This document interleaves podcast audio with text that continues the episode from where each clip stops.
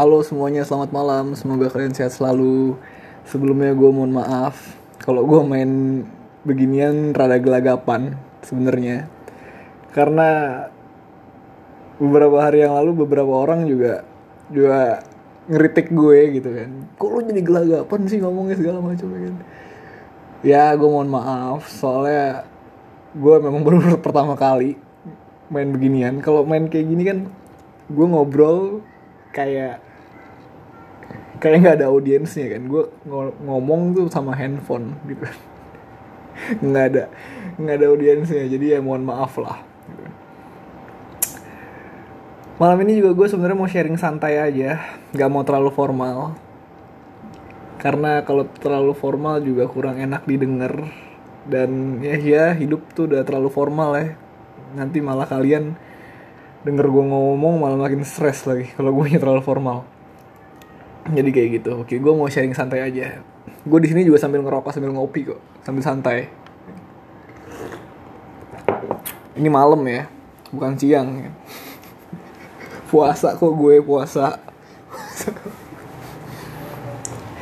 Jadi apa topik yang mau diangkat malam ini? Topik yang mau diangkat malam ini adalah mengenai tentang hukum keluarga. Yes. Kenapa hukum keluarga yang mau diangkat karena menurut gue akhir-akhir ini kita nih lagi sering banget ngabisin waktu di rumah. Lagi sering banget ngobrol sama nyokap sama bokap. Lagi sering banget punya quality time bareng sama keluarga. Dan topik tentang hukum keluarga ini di saat-saat yang seperti ini menjadi sebuah topik yang menarik buat diangkat. Kalau menurut gue. Jadi kayak gitu. Oke. Okay. Tapi kan uh, hukum keluarga ini kan luas bro ya kan? Cabang-cabangnya juga cukup banyak. Emang apa sih yang mau lu bahas spesifikasinya? Nah spesifikasi cabang yang mau gue bahas dalam hukum keluarga ini adalah cabang yang paling menarik. Karena nggak ada lagi cabang hukum keluarga yang lebih menarik daripada masalah waris. Yes. Masalah pewarisan nggak tahu ya orang-orang Indonesia tuh keluarga-keluarga Indonesia tuh banyak banget yang punya kasus sengketa waris. Banyak banget kasusnya banyak banget cara penyelesaiannya. Mungkin saking banyaknya 8 dari 10 keluarga Indonesia tuh punya kasus sengketa waris deh. Nggak ada yang canda.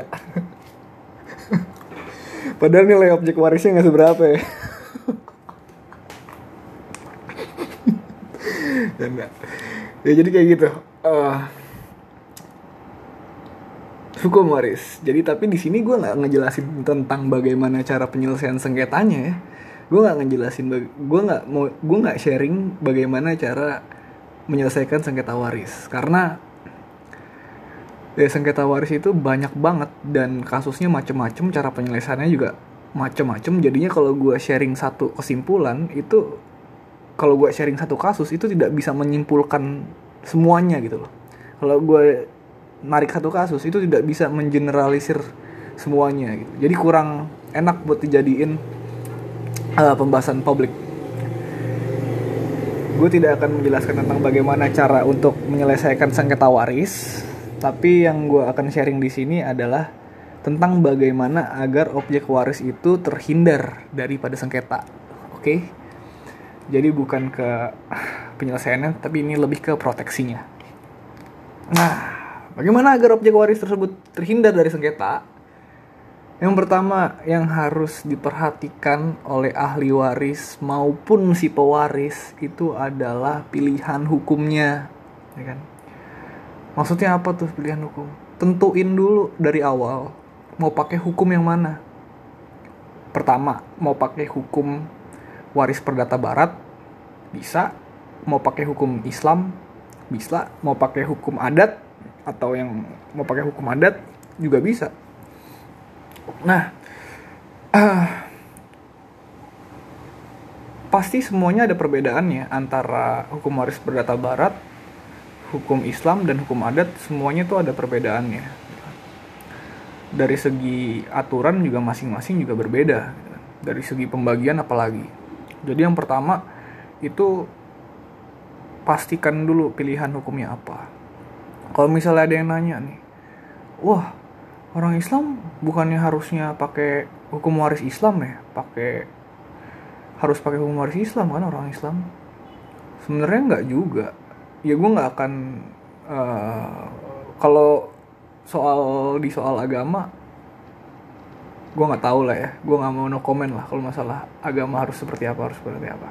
Cuma kalau misalnya uh, di dalam aturan waris kita di negara kita itu bebas-bebas aja sebenarnya. Orang Islam mau pilih pakai hukum waris berdasar barat mau pakai hukum Islam atau mau pakai hukum adat atau living law.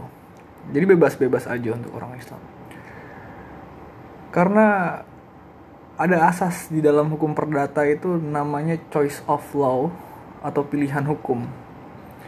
Jadi sebelum melaksanakan sebuah uh, perjanjian, termasuk perjanjian waris, itu terserah mau pakai pilihan hukum apa. Selagi pilihan hukum itu tidak bertentangan dengan undang-undang, right? Bisa pakai hukum waris berta barat yang mengacu pada KUHP, bisa pakai kompila uh, hukum Islam yang mengacu pada kompilasi hukum Islam bisa juga memakai hukum adat yang mengacu pada peraturan-peraturan adat setempat lah tergantung kalian mau pakai hukum adat yang mana karena kan banyak sekali hukum adat ya. Dan hukum adat juga aturannya tidak tertulis makanya itu disebut sebagai living law. Jadi yang pertama tadi sudah dipastikan pilihan hukumnya mau pakai yang mana dan yang kedua itu jangan sampai bertentangan dengan legitime porti atau hak mutlak daripada ahli waris. Kalaupun uh, oh sebelumnya gue jelasin dulu hak mutlak dari ahli waris ini apa sih? Jadi ah jadi hak mutlak dari ahli waris ini ini terbagi menjadi dua. Yang pertama hak mutlak dalam uh, hukum waris berta barat.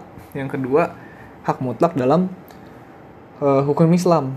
Jadi hukum jadi hak mutlak di dalam hukum waris perdata barat itu eh gue tunggu sebentar, tunggu sebentar. Gue ngerokok dulu. Asem banget cuy gila. jadi hak mutlak di dalam hukum waris perdata barat itu itu uh, pembagiannya rata antara anak laki-laki dan anak perempuan kalau misalnya ada anak laki-laki dan perempuan itu rata pembagiannya. Aturannya jelas rata. Kalau misalnya uh, anaknya cuma satu ya berarti dapat setengah dari bagiannya. Jika dia mewarisi tanpa wasiat ya dapat setengah. Kalau dia tanpa eh kalau dia pakai wasiat itu beda lagi. Nah nanti gue jelasin nih uh, wasiat belakangan nih. Wasiat ntar ada bicara yang ketiga ini gue masih cara yang keduanya dulu. Yang pertama itu tadi kalau misalnya satu seorang anak aja itu besarannya setengah dari bagiannya jika ia mewarisi tanpa wasiat. Nah kalau misalnya ada dua orang anak sah saja berarti besarannya dua per tiga. Kalau misalnya ada tiga orang anak empat orang anak lima orang anak ya besarannya berarti tiga per empat. Pokoknya satu orang anak itu setengah dari bagian dua orang anak itu dua per tiga dari bagian dan kalau misalnya tiga orang anak atau lebih itu baru tiga per empat bagian. Dari total harta warisan. Itu tan yang yang mewarisi tanpa wasiat ya. Kita di sini ngejelasin yang mewarisi tanpa wasiat dulu. Nah kalau misalnya legitimi porsi di dalam hukum Islam itu berbeda dengan legitimi porsi atau hak mutlak di dalam hukum waris perdata barat. Kalau misalnya yang di hukum Islam itu ya dua per satu anak anak perempuan dan anak laki-laki itu berbanding dua per satu lebih besar di anak laki-laki gitu kan. Kalau misalnya anak perempuan dua-duanya misalnya ada dua nih anak perempuan contohnya ya kan yang mereka dua mereka berdua hanya mendapatkan dua per tiga bagian secara bersama-sama. Contohnya ya. Terus sisanya ke mana? Ya sisanya buat gue. Enggak. Enggak lah. Enggak lah sorry bercanda. Enggak lah. Sisanya sisanya buat buat buat siapa? Buat ahli waris yang lain. Misalnya yang meninggal uh, ini nauzubillah misalnya kayak misalnya ada bapak ibu nah yang meninggal misalnya bapaknya yang sisanya ya buat ibu kalian gitu loh jadi seperti itu. Tapi ibu kalian bukan termasuk uh, legitimate porsi ya bukan termasuk uh, orang yang mendapatkan hak mutlak gitu loh jadi makanya yang mendapatkan yang sisanya. Jadi seperti itu. Dua-duanya sama kalau misalnya masalah yang ibu. Nah selanjutnya uh, tadi udah lagi tema porsi di hukum waris Berata Barat terus dan contohnya terus gitu udah hukum waris Islam. Lalu yang dihukum adat nih kayak gimana sih? Legitim kalau di dalam hukum adat itu tergantung tergantung aturan adatnya masing-masing. Jadi gue nggak akan ngejelasin di sini soal soal legitim porsi di dalam hukum adat karena aturannya pertama aturannya tidak tertulis dan yang kedua uh, karena aturannya itu banyak banget ya masing-masing adat bisa berbeda-beda gitu kan. Tapi gue tidak menyarankan sih kalau buat pakai hukum waris secara adat ya karena ya living law itu memang diakui oleh undang-undang cuma karena di sini tagline-nya bagaimana agar objek waris terhindar dari sengketa jadi gue saranin tidak untuk memakai hukum adat oke? Okay? jadi pakai antara dua hukum itu aja. Mau pakai hukum waris berata barat atau mau pakai hukum Islam. Sip? Sip. Udah di, udah lagi lima porsi lalu selanjutnya adalah wasiat. Bentar ya gue sambil ngopi.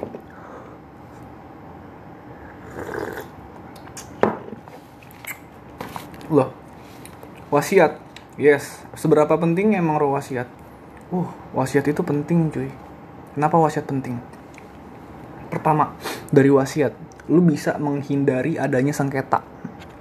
Ya.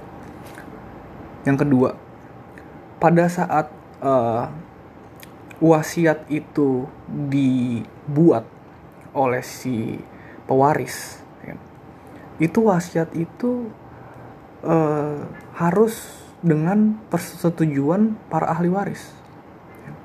Jadi mau nggak mau uh, pewaris melibatkan lo kalau memakai wasiat umum gitu kan. Wasiat itu tuh sangat penting. Apalagi kalau wasiatnya itu was, apalagi kalau wasiat umumnya itu itu didaftarkan di notaris. Jadi wasiat itu sangat penting untuk menghindari sengketa waris. Oke, okay? sip. Nah, tapi di dalam wasiat itu ada pembatasan-pembatasannya. Jadi nggak asal-asalan aja lo buat wasiat misalnya. Wasiatnya misalnya apa? Misalnya contohnya misalnya gini. Uh, siapa ya?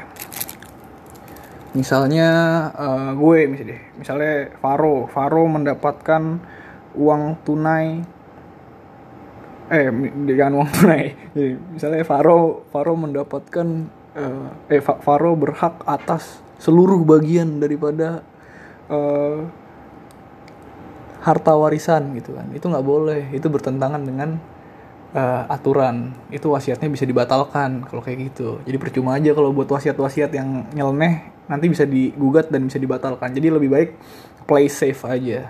Ya. nah pembatasan balik lagi tadi ya. Jadi pembatasan pembatasan pembatasan wasiat tuh apa aja sih? Nah pembatasan pembatasan pembatasan pembatasan wasiat itu ada ada banyak sebenarnya dari mulai yang pertama dulu ya. Pembatasan wasiat itu uh, tidak boleh pengangkatan waris atau hibah wasiat lompat tangan yang pertama. Jadi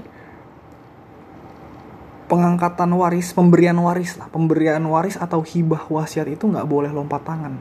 Maksudnya apa tuh lompat tangan ya kan? Tangan lu gitu gue lompatin atau gimana enggak lah nggak kayak gitu. Maksud dari uh, peng, uh, maksud dari tidak boleh pengangkatan waris atau hibah wasiat lompat tangan ini maksudnya adalah jadi pada saat pewaris ingin memberikan hibah wasiat kepada orang lain kan orang lain ini maksudnya orang di luar ahli waris ya orang di luar uh, keluarga sedarah gitu itu har harta tersebut itu harus disimpan oleh ahli waris gitu. Sampai kapan? Sampai si pewaris meninggal dunia. Baru hibah wasiatnya diberikan kepada orang lain. Nah, orang lain itu maksudnya orang yang tadi ditunjuk daripada si pewaris itu gitu. Jelas sampai di sini ya. Jadi yang dimaksud uh, pengangkatan waris atau hibah wasiat tidak boleh lompat tangan itu maksudnya tuh seperti itu. Maksudnya pada saat pewaris ingin memberikan hibah wasiat kepada orang lain, itu harta tersebut harus disimpan oleh ahli waris kan? harus disimpan oleh ahli waris. Hingga si hingga si pewarisnya itu meninggal dunia baru hibah wasiatnya itu diberikan kepada orang yang berhak. Nah orang yang berhak ini adalah orang yang tadi ditunjuk nih sama orang tua kalian misalnya kan sebagai pewaris ya kan. Ditunjuk kan? baru kalian kasih kan? lo kalau gue kalau gue nggak ngasih gimana? Oh bahaya cuy jangan. Tapi gue nggak akan ngejelasin itu jangan. Harus dikasih karena itu uh, amanah kan. Jadi gitu. Pertama itu yang kedua tidak boleh memberikan wasiat kepada suami atau istri yang menikah tanpa izin. Oh iyalah jelas ya kan? Jadi gimana? Perlu gue jelasin nih tidak boleh memberikan wasiat kepada suami atau istri yang menikah tanpa izin tuh seperti apa? Ya contohnya ya oke okay lah kalau misalnya gue jelasin ya, kan. ya contohnya misalnya ya harus gue jelasin satu-satu sih ya memang Oke, tidak boleh memberikan wasiat kepada suami atau istri yang menikah tanpa izin. Misalnya lo lo bokap lo, bokap lo punya istri lagi. Nah, tapi bokap lo nggak ngomong-ngomong sama sama sama anak-anaknya, sama nyokap lo gitu kan. Ya itu terus bokap lo mau nulis wasiat nih kan. Oh, gue mau ngasih nih uh, sebagian harta gue nih. Misalnya satu per tiga misalnya gue mau ngasih satu per tiga harta gue buat uh, istri kedua gue misalnya gitu tapi karena bokap lo nggak izin dulu untuk nikah nggak izin sama ahli waris dan nggak izin sama nyokap lo itu nggak bisa dapat wasiat suami atau istri yang menikah tanpa izin ini gitu loh. Karena kenapa ya? Karena ya dari awal aja dia udah menyalahkan udah menyalahi undang-undang gitu kan. Dari dari awal perkawinannya dia aja udah menyalahi undang-undang. Jadi ya dia tidak bisa untuk mendapatkan hak itu gitu. Itu yang kedua yang ketiga tidak boleh memberikan wasiat kepada istri kedua melebihi bagian yang terbesar yang boleh diterima. Nah istri lagi. Maksudnya apa nih? Tunggu sebentar gue ngopi dulu cuy.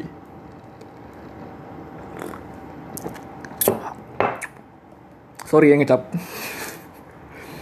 Jadi tidak boleh memberikan wasiat kepada istri kedua melebihi bagian yang terbesar yang boleh diterima.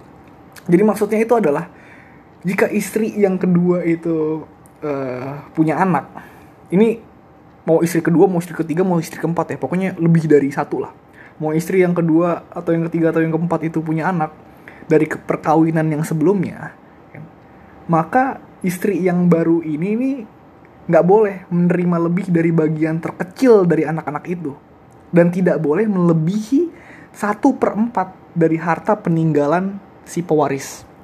Oke jelas. Jadi pada saat uh, pada saat si pewaris ini membuat wasiat untuk untuk uh, ingin membuat wasiat untuk siapa? Untuk istri kedua, ketiga, keempatnya si si pewaris ini tidak boleh menerima lebih dari bagian terkecil dari anak-anaknya dan tidak boleh melebihi satu per empat dari harta peninggalan si pewaris. Kalau misalnya lebih, ya berarti dapat dibatalkan wasiatnya, alias percuma lo bikin wasiat kayak gitu. Nah makanya tuh lo bilang deh tuh sama orang tua lo ya misalnya punya istri satu, eh punya istri punya istri dua, punya istri tiga. Janganlah punya istri satu, eh janganlah punya istri dua, punya istri tiga kan satu aja nggak bisa habis kan, nambah lagi jadi dua. Nah, yang kedua, eh yang kedua, yang keempat, ya kan, tidak boleh membuat suatu ketetapan hibah wasiat yang jumlahnya melebihi, melebihi hak pewaris dalam harta persatuan. Maksudnya gimana tuh? Tidak boleh membuatkan suatu ketetapan hib, ketetapan hibah wasiat yang jumlahnya melebihi, melebihi hak pewaris dalam harta persatuan. Jadi kalau misalnya andai kata uh, misalnya sebelumnya ini uh, pewaris ini pewaris dan uh, pewaris pewaris misalnya gue gue ambil contoh gimana biar gampang ya. Gini deh bokap bokap sama nyokap lo misalnya. Bokap sama nyokap lo dua-duanya kerja. Nah harta mereka bercampur. Harta mereka bercampur kan kecuali mereka ada perjanjian pranikah ya. Ini kita tidak tidak lagi nggak ngomongin perjanjian pranikah oke? Misalnya bokap sama nyokap lo dia nikah mereka berdua kerja atau nggak perlu kerja lah mereka berdua udah nikah lalu harta sepanjang pernikahannya itu harta yang didapatkan sepanjang pernikahannya itu itu kan bercampur. Jadi hartanya bokap lo hartanya nyokap lo juga gitu loh kan. Nggak nggak terpisah. Dia bercampur. Nah pada saat uh, bokap lo nggak ada bokap lo bokap bukan bokap lo nggak ada bokap lo membuat wasiat kan? itu tidak boleh melebihi hak daripada bokap lo gitu. Jadi yang harus seharusnya bokap lo cuma punya cuma punya haknya itu misalnya sekian persen atau sekian ratus juta tapi wasiatnya malah lebih daripada hak daripada bokap atau nyokap lo gitu kan. Itu nggak boleh. Jadi kayak gitu ya contoh contohnya kayak gimana. Gue langsung ngasih contoh aja biar gampang di biar gampang dipahamin oke? Okay? itu lalu selanjutnya yang kelima tidak boleh menghibah wasiatkan para guru imam dokter atau yang mau yang merawat si pewaris selama si pewaris ini sakit. Nggak boleh juga neri menghibahkan wasiat kepada notaris atau saksi-saksi di dalam pembuatan wasiat. Itu nggak boleh itu jelas sih nggak boleh. Kalau misalnya notaris dan saksi-saksi itu jelas nggak boleh. Karena kalau misalnya dikasih itu dia bisa kena gratifikasi atau dia bisa kena suap. Jadi bahaya jangan. Nanti malah kepidana larinya. Jadi itu yang kelima. Tidak boleh menghibah wasiatkan kepada guru atau imam atau dokter atau yang merawat si pewaris selama ia sakit. Termasuk kepada si notaris atau sama saksi-saksi dalam per, dalam pembuatan wasiat itu sendiri. Jadi nggak boleh lalu selanjutnya yang ke tadi berapa lima enam enam yang keenam tidak boleh memberikan wasiat kepada anak luar kawin melebihi bagiannya nah tidak boleh tidak boleh memberikan wasiat kepada anak luar kawin melebihi bagiannya Oke. Okay? Bagian anak luar kawin itu satu per tiga dari bagian yang seharusnya mereka terima. Tapi jika si pewaris nggak punya keturunan dan nggak punya istri atau suami, maka anak luar kawin ini dapat satu per dua, dapat setengah dari harta warisannya gitu.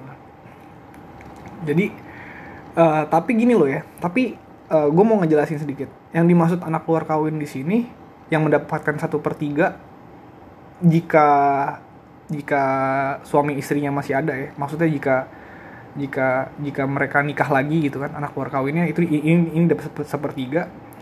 Dan anak luar kawin di sini yang dapat satu, per dua yang jika istri atau suaminya dia nggak punya keturunan lagi dia dapat satu per dua. Di sini harus melalui ini dulu harus melalui pengangkatan anak dulu. Sorry bukan sorry bukan pengangkatan anak tapi pengakuan anak.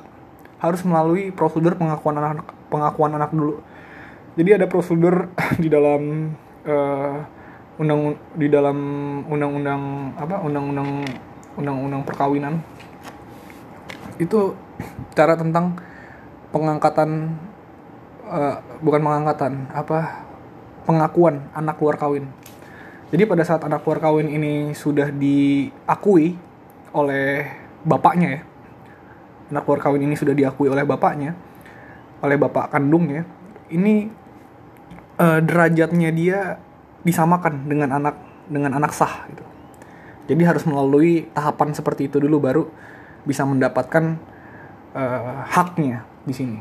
Oke, okay? hak untuk dan tidak uh, bertentangan dengan uh, wasiat yang akan dikasih. Lalu selanjutnya tidak boleh memberikan wasiat kepada teman berzinah pewaris. Waduh, ini bahaya nih tunggu sebentar gue ngopi eh gue ini dulu gue nyeruput kopi dulu ya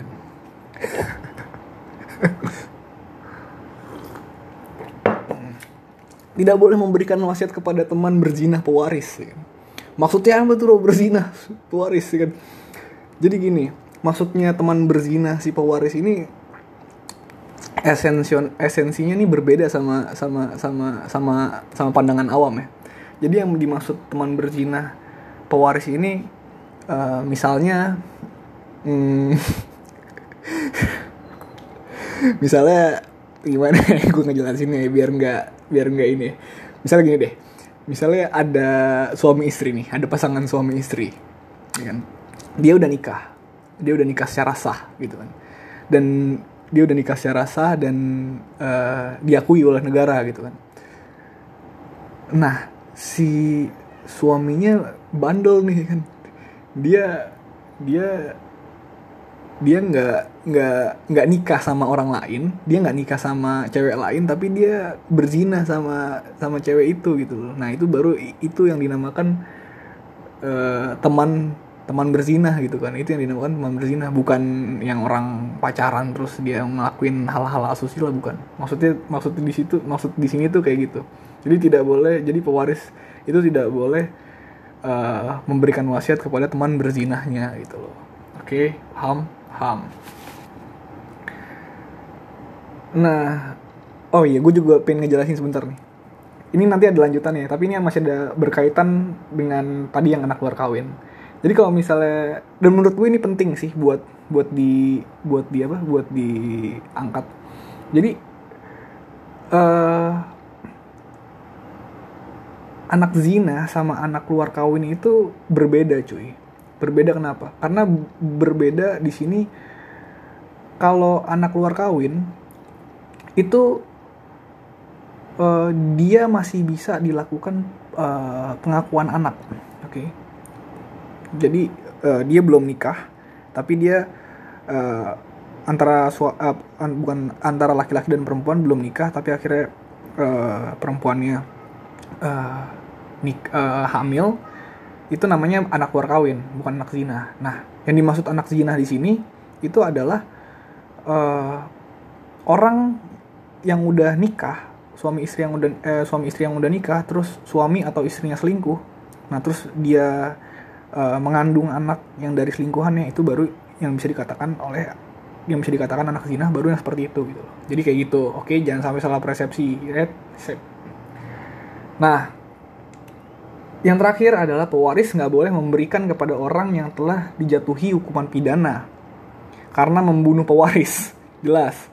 Jadi pewaris nggak boleh ngejatuhin eh, pewaris nggak boleh pewaris nggak boleh memberikan wasiat kepada uh, orang yang telah dijatuhkan hukuman pidana karena membunuh pewaris bisa membunuh nggak cuma membunuh sih maksudnya put, yang namanya putusan pidana kan nggak cuma membunuh bisa menggelapkan atau memalsukan surat wasiatnya atau orang yang mem, atau orang yang memaksa pewaris untuk untuk menulis surat wasiat tersebut gitu kan. Itu nggak boleh. Kalau terbukti itu bisa bisa digagalkan wasiatnya gitu dan dan akibat hukumnya nggak cuma bisa diperdatain doang tapi bisa di bisa bisa panjang nih bisa kepidana juga.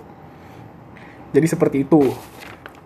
Jadi uh, nah yang terakhir pada saat wasiat ini dibuat, wasiat ini dibuat di hadapan notaris ya, biar aman gitu. Ya karena memang wasiat itu seharusnya tidak kalau balik lagi ke tagline-nya bagaimana cara agar objek waris ini aman ya wasiatnya harus dibuat di hadapan notaris. Wasiatnya harus di hadapan harus uh, dibuat di hadapan notaris. Karena kenapa? Kok bisa aman ya? Karena memang notaris adalah uh, pejabat yang berwenang untuk hal kayak gini gitu dan wasiatnya pada saat udah ditandatangani oleh notaris dan disimpan uh, oleh notaris itu akan menjadi uh, alat bukti surat atau alat bukti otentik. Nah, alat bukti otentik di dalam uh, hukum perdata itu adalah alat bukti yang hierarkinya tuh paling atas. Alat bukti absolut alat bukti yang berkekuatan hukum eh, alat bukti yang berkekuatan hukum tetap alat bukti absolut jadi uh, tidak perlu alat bukti tambahan lagi untuk membuktikan suatu objek aktiva pasiva atau suatu objek uh, waris itu uh, kepunyaan siapa kepunyaan siapa dengan alat bukti lain tidak perlu lagi karena alat bukti surat ini udah cukup gitu. jadinya wasiat ini karena memang isinya mungkin sangat penting, jadi sebaiknya harus dibuat di hadapan notaris agar menjadi alat bukti surat yang berkekuatan hukum tetap. intinya seperti itu agar tidak bisa dibantah-bantah lagi dengan pihak-pihak yang tidak uh, berkepentingan lah oke jadi seperti itu yang bisa gue sampaikan malam hari ini semoga kalian ya terhibur kok terhibur sih? Emang gue penghibur? Enggak lah. Ya semoga kalian enjoy lah buat ngedengerinnya oke. Okay. selamat uh, selamat malam. Semoga kalian sehat selalu jaga kesehatan juga ya. Ya. Assalamualaikum